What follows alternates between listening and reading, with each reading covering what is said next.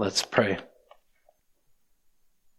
Father, uh, I ask that your Holy Spirit gives us insight into your word this morning. God, these are such simple words, and yet they speak of glory beyond comprehension. Uh, Father, I pray that you would uh, make this text practical in our lives, that we might love Christ more and listen to him. Father, I pray for individual souls uh, this morning. God, you know the state of every man and woman, and you know those who find their hope in you. And God, I pray that uh, we would all be people who cling to Christ, that people would say of us, that's a person whose whole hope is in Christ alone. That, Father, we want to just believe in Christ in our thinking, but cling to Him with our hearts. That's what I pray in Jesus' name. Amen. Well, the title of the message is simple. It's Listen to Jesus. And uh, it may be a simple title. Wednesday of this week, if someone said, What was the sermon Sunday? I hope you know what the sermon's about. Listen to Jesus. Yet, it's one of the most difficult things for human beings, fallen human beings, to do. Listening has always been a key problem for the human race. Uh, proof I love my daughters dearly. They're sweet girls. A lot of you know them. But Laura and I often talk about the listening problem they have.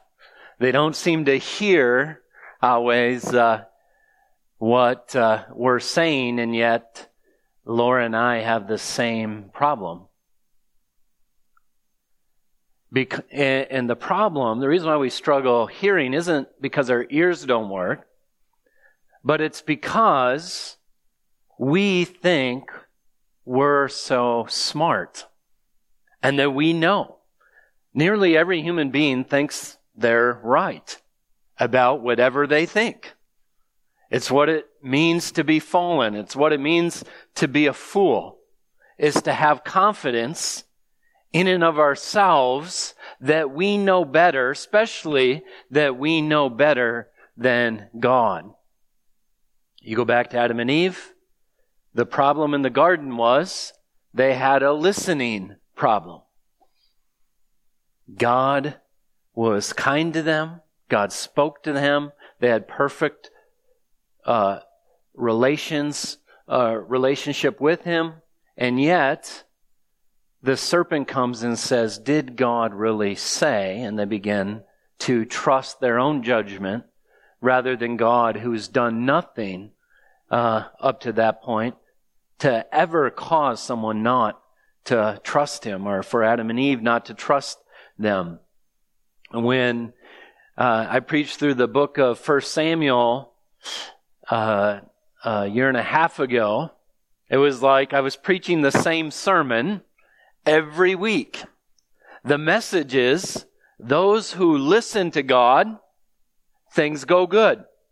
Those who follow what seems right, because God's continually asking whether it's Samuel or David or Saul to do things that seem impossible circumstances that don't seem right. And Saul, for the most part, looked at things from a worldly perspective. How many people are in their army?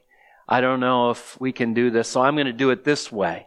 I know God said, don't keep the spoil, but I'm going to keep the spoil. We'll use some of that to make offerings to God. And for Saul, things didn't go good. And for David, often they did as he listened to God. It's like the whole book of 1 Samuel I could have preached in one sermon. Think of that. Listen to God's word. But it's that way throughout the whole scripture.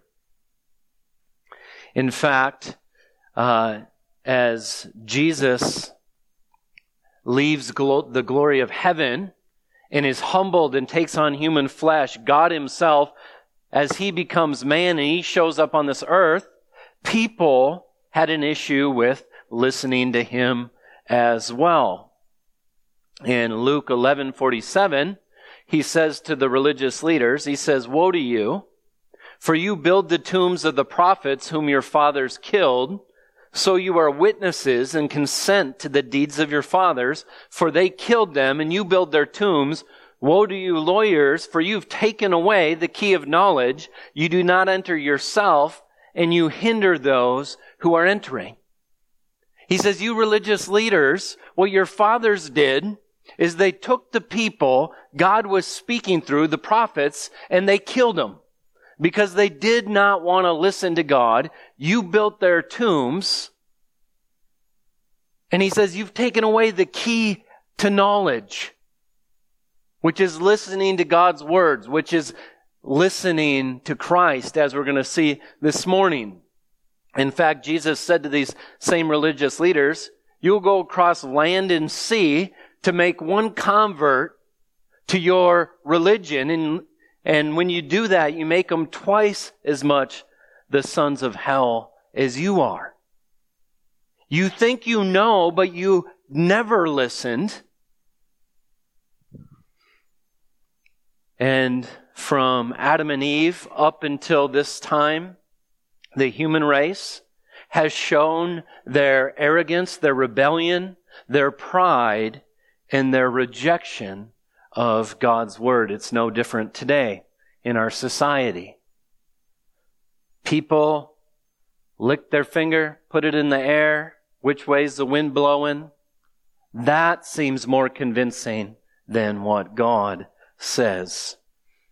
In we live in a day and age just like it's always been where fallen man does not like to listen to God's words.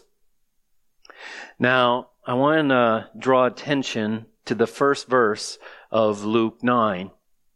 And how the sermon's going to go is we're going to go through this text. We're going to look kind of at the main point, listen to Christ. And then we're going to come back next week and uh, we're going to see how this practically really fleshes out in our day to day life. We're going to see how it fleshed out for Peter, who is actually uh, witnessing this transfiguration of Christ. And I don't know if someone would, come up to you uh, before the service today and said, What's the transfiguration all about? Most of us have heard this story before, but it kind of seems like this weird event that happens that if you were to give what's the reason for it, we might struggle. And yet I hope you see this morning how practical, how you can build your life off what God is revealing in this event. Uh, let's begin in verse 26. Jesus says, For whoever is ashamed of me and my words, of him the Son of Man will be ashamed when he comes in his glory and the glory of the Father and of the holy angels. Now, why would Jesus say this?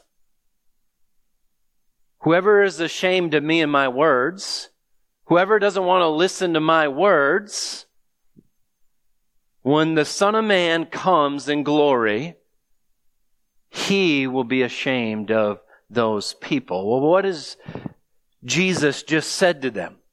He just said something that instantly offended Peter. We know from Matthew's gospel, but let's just look in Luke. What did he just say? Uh, Jesus had just asked them, Who do people say that I am? And people are struggling. Jesus is doing miracles. They're trying to figure out is this Elijah? Is this Moses? Is this John the Baptist? Is this one of the prophets? Who is this? Peter makes the confession, You are the Christ. And right after Peter says that, Jesus says this The Son of Man must suffer many things and be rejected by the elders and chief priests and scribes and be killed, and on the third day be raised. That's not what Peter wanted to hear. So Matthew tells us that Peter, right after saying, This is the Christ, the Son of God, grabs Jesus, pulls him inside, and says, No, no, no, no. this is not going to happen that way. And what does Jesus say to Peter? Get behind me, Satan. Peter's acting like a human being. Peter isn't interested in listening so much. This is the Christ. He wants to tell the Christ how to do it. He knows what's better. And yet Jesus says, no, this is how it's going to go.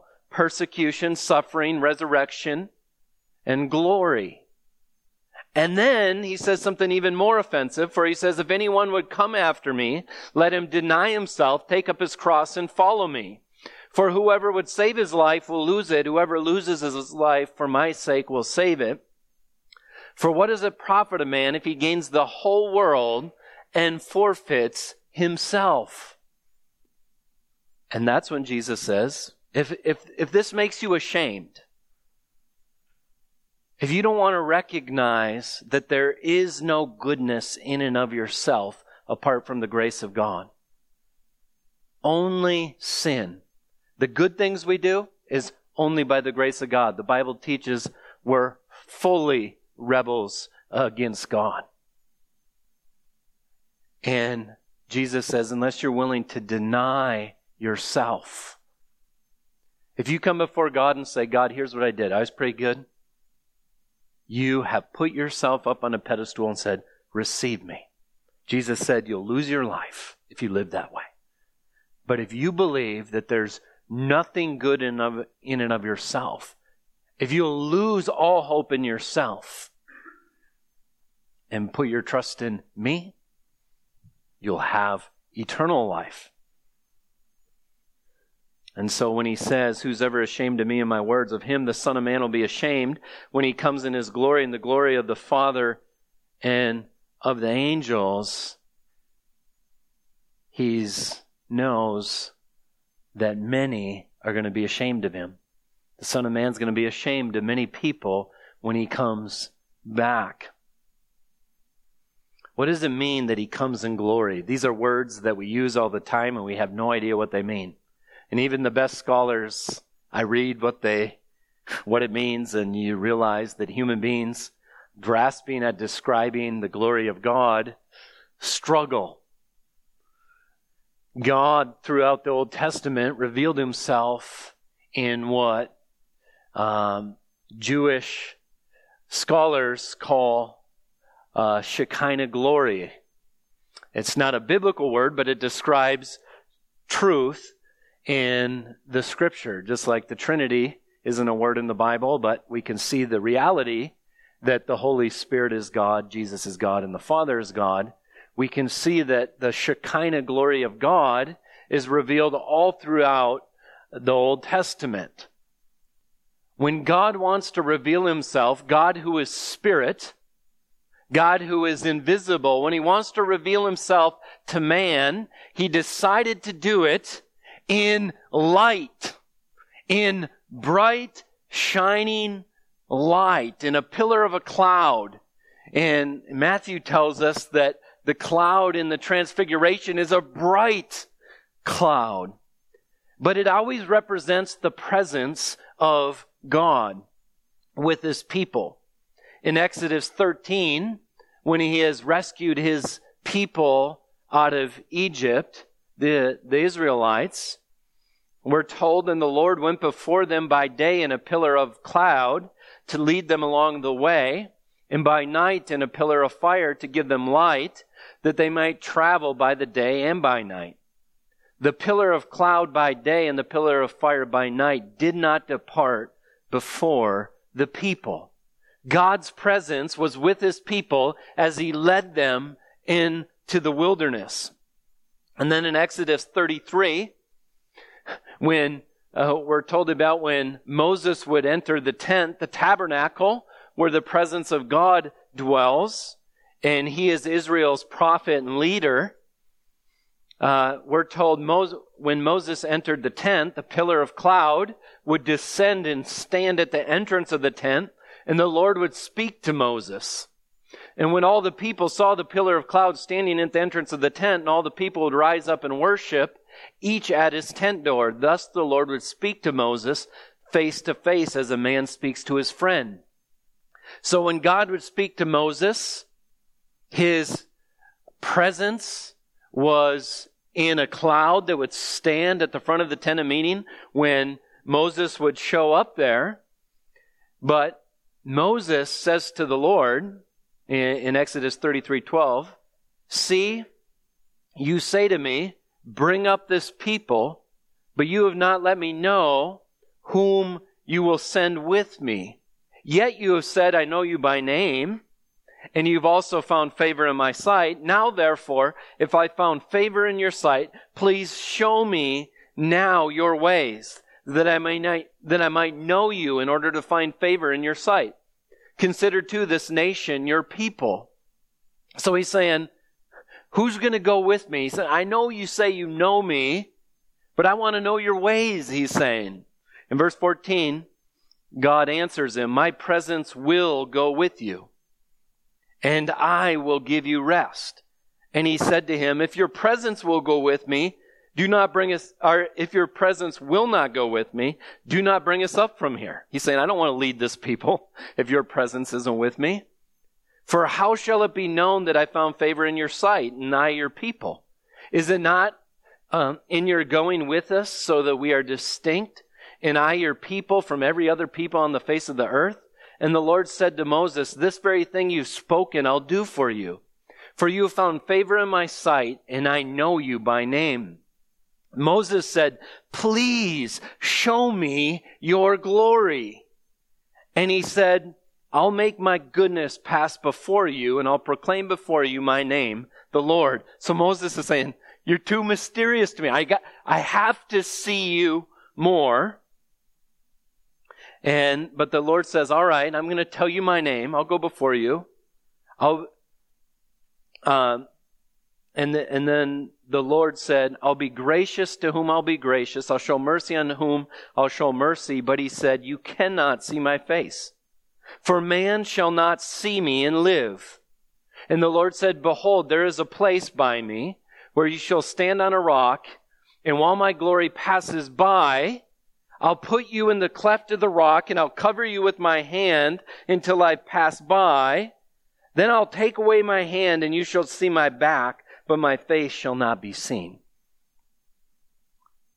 So the presence, the Shekinah glory of God, that represents God's presence is so great, man will die if he sees it. He shows it to Moses, just a glimpse as he's passing by in a way. He got to see the end of it. God protected him. If he was to give him what he asked for, he would die. And so there's this theme all throughout the Old Testament that the presence of God in his glory is shown through this light or the uh, a cloud.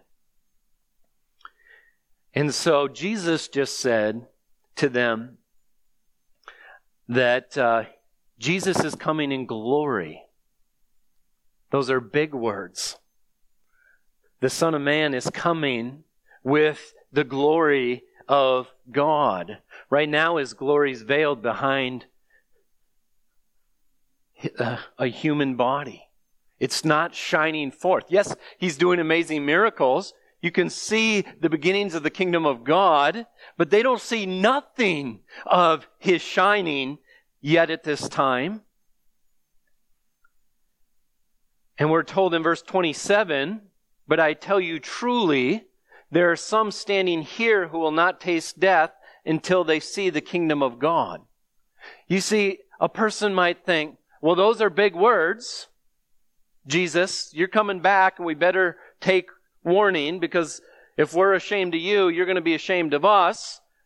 How can we know that's true? And then he makes a promise. He prophesies. He says, There's some standing here before you die. You're going to see the kingdom of God. How will they see the kingdom of God before they die? Some of those who are standing there. And then he says in verse 28 Now, about eight days after these things, he took with him Peter, James, and John and went up on a mountain to pray. Now, why did Jesus pick three of them and go up on a mountain to pray?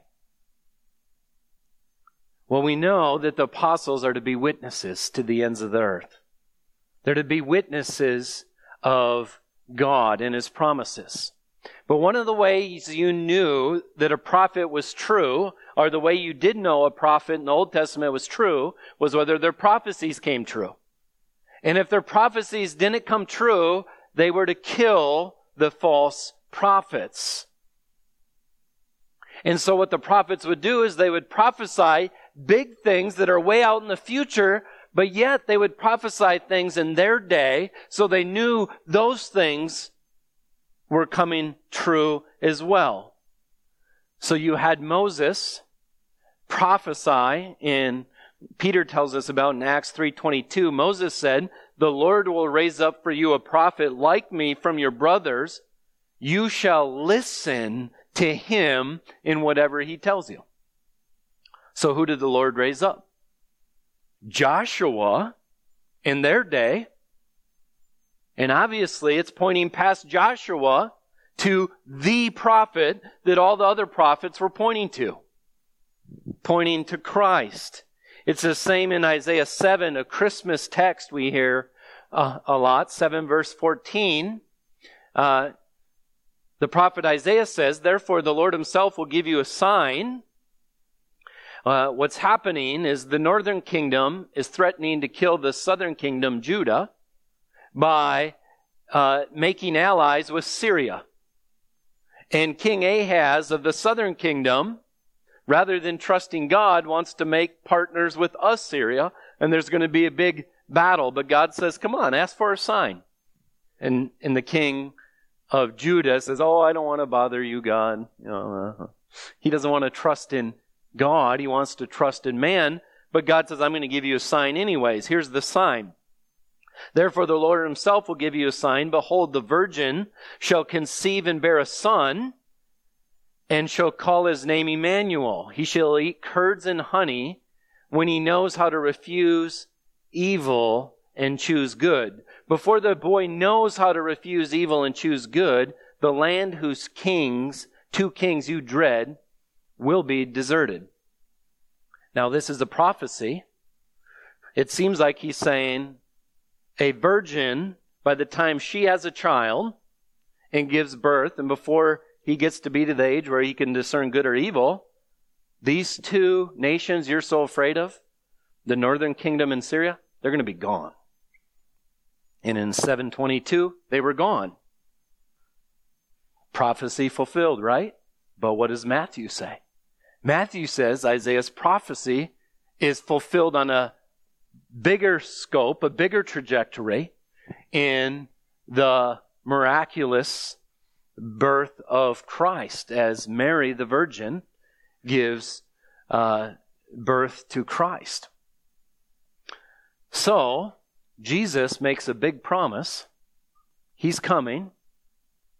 And there's some of you here that are going to see a preview of that coming glory so that you know, will know that I'm a true prophet, I'm the true prophet, and that you'll take my words serious.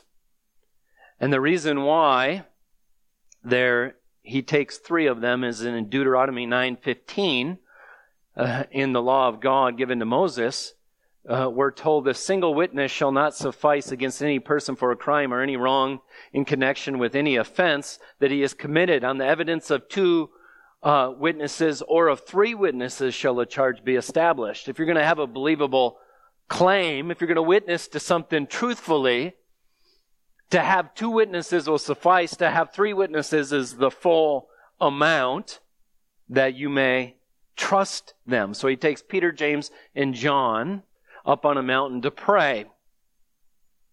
And it says after eight days. Now don't be concerned. If you read in Mark, it says six days. If you read in Matthew, it says six days. But Luke says now about eight days after these things, he took with him Peter uh, and John and James and went up on the mountain to pray. What you shouldn't be thinking is, shall I trust God's word? Because that's the problem from the beginning, right?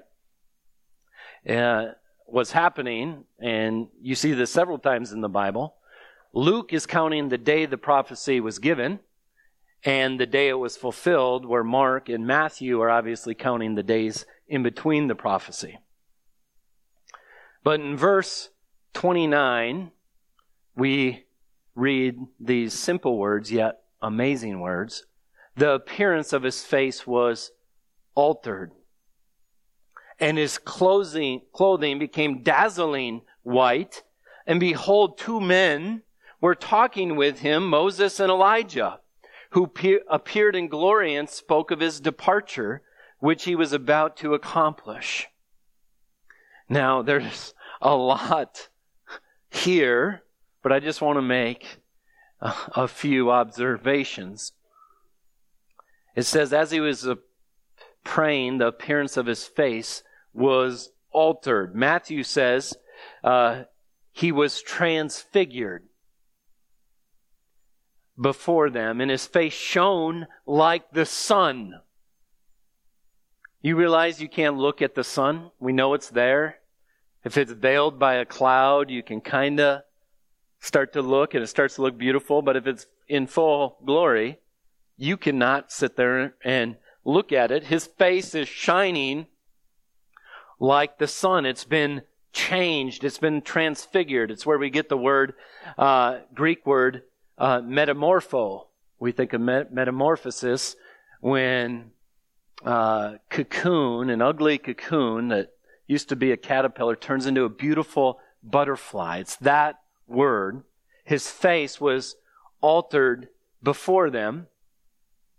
And this was not a reflective glory. When Moses came down from the mountain getting the law, getting the law, the people of Israel were terrified because his face was still glowing from the reflected glory of God as God met with him. But here, Shekinah glory is emanating out of Jesus. His clothes are dazzling white like light, not like just a white piece of paper. That's not shining white. Why are they dazzling? It's not because light's coming in on clothes, but light is coming through them. Glory is coming out of Christ. And he's talking with Moses and Elijah.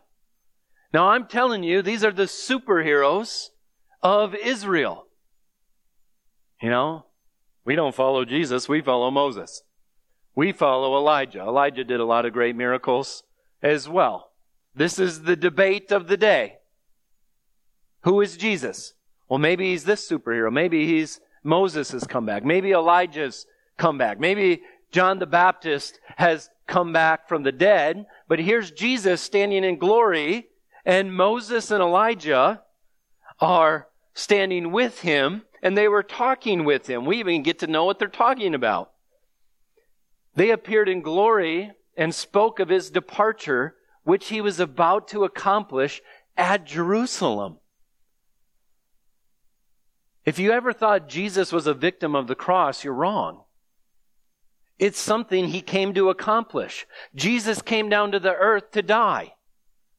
You know, we celebrate, oh, the precious little baby, so sweet. Oh, yeah. His mission was to come, live 33 years, and go to a cross.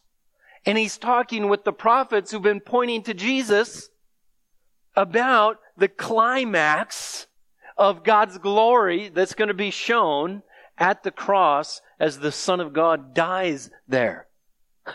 It's an amazing picture, isn't it? These prophets are pointing forward to the one who is to come. And now they're talking with them, and Jesus is probably saying, Yeah, here's what's about to happen. I just told my disciples. They don't want to listen to me. They try to, they're trying to stop me from going to the cross, but here's what I'm about to accomplish. And we see that Christ is fulfilling what the Old Testament was pointing forward to. And the whole New Testament speaks of Christ as light. 1 John 1 5, this is the message we've heard and proclaimed from him to you that God is light. In him there is no darkness at all. And then in 1 John chapter 2 8, at the same time, it is a new commandment that I am writing to you, which is true in him, in Christ, and in you, because the darkness is passing away and the true light is already shining. The Old Testament prophets were prophesying about light, but that's kind of like darkness in comparison to this new light that's already shining in Christ. In John 8:12, Jesus spoke to them and said, "I am the light of the world. Whoever follows me will not walk in darkness, but will have the light of life." If you follow Jesus, you will not walk in darkness which means the presence of God will always be with you, which is what Jesus told his disciples. And then in John 9 5, as long as I'm in the world, I'm the light of the world. And in Acts 9 3, when uh, Paul, who's killing Christians, he's on his way, walking down the road to go arrest and kill more Christians that Christ revealed himself to him. And we're told as he went on his way, he approached Damascus, and suddenly a light from heaven shone around him. And falling to the ground, he heard a voice, voice saying to him, Saul, Saul, why are you persecuting me? And he said, Who are you, Lord? And he said, I am Jesus whom you are persecuting. So Peter, James, and John get to see Christ, a preview of Him in His glory. In this light. And by the way, the amazing thing about the Bible is the Holy Spirit spoke through human beings over the course of about 1200 uh, years as it's recorded. And um, here's how the Bible ends. Speaking of the new heavens and new earth, Revelation 21 23. And the city has no need of sun or moon to shine on it, for the glory of God gives it light. And his lamp is the Lamb. By its light the nations shall walk, the kings of the earth will bring their glory into it, and its gates will never be shut by day, and there will be no night there. The reason why there's no night in the new heavens and new earth is because Christ is there in full shining glory giving light to everyone. People get to dwell with him. You're going to be so strengthened in your new bodies, in your glorified bodies, that you're not going to die in the presence of the glory of Christ. It's an amazing thing to think about. But what's the meaning of Moses and Elijah there with him? Now, when Jesus talked about the Old Testament, he would say things like this so whatever you wish that others would do to you, do also to them, for this is the law and the prophets. When Jesus refers to the Old Testament, he says the law and the prophets. Well, Moses represents the law, and Elijah represents the prophets. Matthew 11, 13. For the prophets and the law prophesied until John, and then John comes and points to Christ. Matthew 22, 40 says, On these two commandments depend all the law and the prophets. So the Old Testament witness is standing there with Jesus. They're standing there. Here's what you need to picture. Moses, the one whom God gave the law through, is pointing at Jesus. Elijah's there, representing the prophets of the Old Testament, is pointing at Jesus. And we see in uh, verse 30 then and behold, two men were talking with him, Moses and Elijah, who appeared in glory and spoke of his departure, which was he was about to accomplish at Jerusalem. Then in verse uh, 32, now Peter, how did they respond? Those who were with him were heavy with sleep, but when they became fully awake, they saw his glory and the two men who stood with him. And as the men were parting from him, so get the picture, Elijah and Moses, we don't know how they knew it was Elijah and Moses, but they did. Maybe they introduced themselves, we don't know. But they knew that's who's with Jesus. They begin to walk away from Jesus.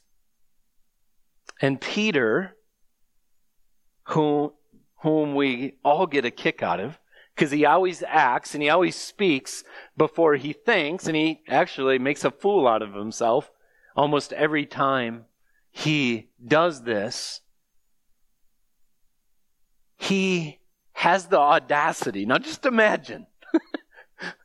the glory, Shekinah glory is shining through Christ. Moses and Elijah are there, and Peter just kind of wakes up to this scene and he feels need to start talking. Which is amazing. Because most people, when they see the glory of God, don't talk. They stand in awe, but Peter being Peter, begins to talk. First thing he says is something true and good. Master, it is good that we are here. Amen, Peter. It is good. Peter is getting a preview of the presence of the glory of Christ in the second coming. There is nothing better. And Peter, it is good that we are here.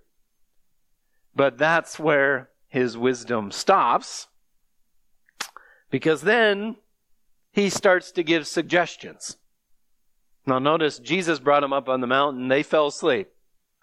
But Jesus, Peter wakes up and he wants to start suggesting again things as he suggested to Christ. Maybe he doesn't want to go to the cross. Peter's being like a human being again.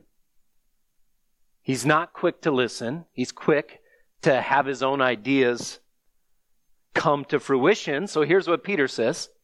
Let us make three tents one for you, one for Moses, one for Elijah. Now, they're walking away. And Peter's like, no, this was, this was awesome. They're leaving already? Here's what I, let's do this. I'm going to make a tabernacle. We'll put Moses in that one. We'll put Elijah in this one. Jesus will make you one. And we'll, let's just keep this thing going. Let's start the kingdom of God right now.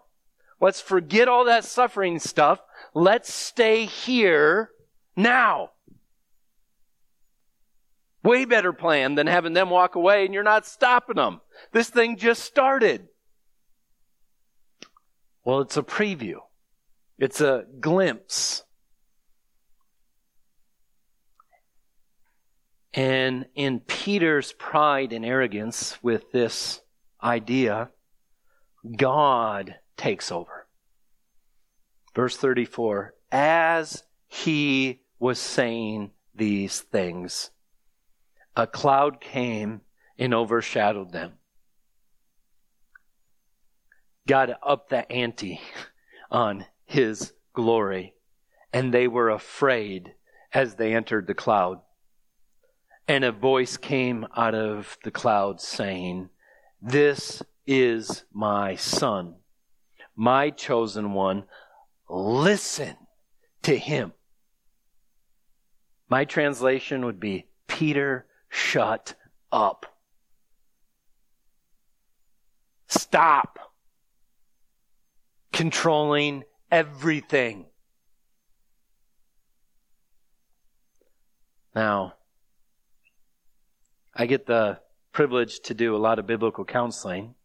One of the main things I counsel for is to help people stop trying to control everything because we're not in control of everything. Most of the things people worry about are outside of their control. We're just like Peter. We want to control it. We don't want to see suffering on the horizon. We don't want to imagine God has a plan that gets more difficult before glory comes. But God says, This is my beloved Son. With him I am well pleased. Here's what God wanted to do God wanted to have Elijah and Moses there talking to Jesus about his departure, essentially pointing at him and then walking away. Because what do they have to do with salvation other than their prophets that pointed to Jesus? God wants to shine the light on Christ. Peter's like, let's just keep it all going. And yet God's saying, you want to know who my son is? It's not Elijah. It's not Moses. This is my beloved son. Listen to him. Listen to Christ. And as they entered the cloud, a voice came saying, This is my beloved Son. Listen to him. And when the voice had spoken, Jesus was found alone. He's God's plan. He's the one the law was pointing to. He's the one the prophets were pointing to. He's the second Adam. He's the man that's going to represent the human race with life rather than death. Because everyone in the entire world is born sinful, headed for hell, headed for death in Adam. Yet God sent his son, Jesus Christ, so that you can have a different representative rather than Adam, so that you could have Christ, God's son. He lived a perfect life as a man. So that if you're not ashamed to him and you're willing to consider your life nothing, I have no goodness in and of myself. He's my only hope. Well, when he comes on those clouds, and when he comes in glory, it's a terrifying thing. We don't have time this morning to look at all the verses. Those who aren't hoping in Christ, when he comes, what they cry is, Let the mountains fall on me so I don't have to face the wrath of the Lamb. We're told in Revelation that Jesus comes to tread the winepress of the wrath of God. He's coming to save those who are hoping in him and the reason why we're not ashamed is because we understand the cross. We understand what he did for us. So we're waiting. That's what we're going to look at next week. When you read Peter's letters, you know he's living off what the prophet said and what he saw at the transfiguration. He keeps talking about the light. Suffer now, Christians, because glory's coming. That's what he's saying. Don't believe the false prophets that are saying, oh, he's not going to come back. We're going to look at that next week. He says, oh, yeah, they, they, they tend to forget that he already came back once and flooded the earth. Those people that say you can't trust in the second coming. And then, and then Peter was humbled. Matthew's gospel says he was still speaking when behold a bright cloud overshadowed them. A voice from the cloud said, This is my beloved son with whom I am well pleased. And they fell to the ground and they were terrified. Terrified. You see, Peter learns. He's a slow learner, but he learns. He's still going to say, Oh, I'll never deny you. I'll die for you. And then that night he denies him three times. He's learning lessons that he should never trust in his plan or his way. And my question for you this morning is Will you listen to Christ? Do you want to listen to Christ? It's not so much do you believe in him, because the Bible says the demons believe in him and shudder. They tremble. They're afraid of Christ. It's not enough to intellectually say, I believe he exists. The question is, is do you listen to him? Jesus said, Why do you call me Lord, Lord, and you don't do what I tell you? This is a weird situation. You declare yourself my servants and I your king and master, and yet you don't want to listen to me? The whole Christian life is lived by faith in the Son of God. Paul says, The life I now live in the flesh, I live by faith in the Son of God who loved me and gave himself for me. If you ask Paul, if you wondered what Paul's life is like, man, that's a guy who's hoping in this guy named Jesus, who he says is coming again in glory. He's not staking his life on the glory on this earth, but the glory that's coming in Christ. So, the prophets point at Jesus. The Father speaks out of heaven, point to Jesus and say, listen to him. What is Jesus saying? What has Jesus just said? He points to the cross. That's where I'm going. If you want to follow me, there's only one way to follow me. It's to find your hope in that cross. And the reason why uh, they didn't tell anyone and they kept silent and told no one in those days anything that they had seen As Matthew's gospel tells us this. As they were coming down from the mountain, Jesus commanded them, Tell no one the vision until the Son of Man is raised from the dead. There is no good news apart from the cross. That's the point. You don't go proclaim the Christ yet because the Christ isn't seen in all of his glory yet because he hasn't been lifted up on a cross, dying for sinners. Once he, once I die and once I'm raised, you go tell people what you saw. You go tell them the second coming is true and that Moses and Elijah were pointing to it and that we saw it. We saw his glory. My prayer is, is his coming is not a scary day for you, but the very thing you pray for when you wake up in the morning. That you finally get to see Christ in all of his glory and be in his presence. Because if that's what you're praying, you know that you're forgiven in Christ. You know that He died a sacrificial death for you. And how do you receive that forgiveness for sin? How do you receive that pardon? By trusting in it, by trusting in Christ that He came to pay the price for you. That's my prayer. All of us, when none of us would be ashamed when He comes. Father, Thank you for this beautiful passage which points us to Christ alone.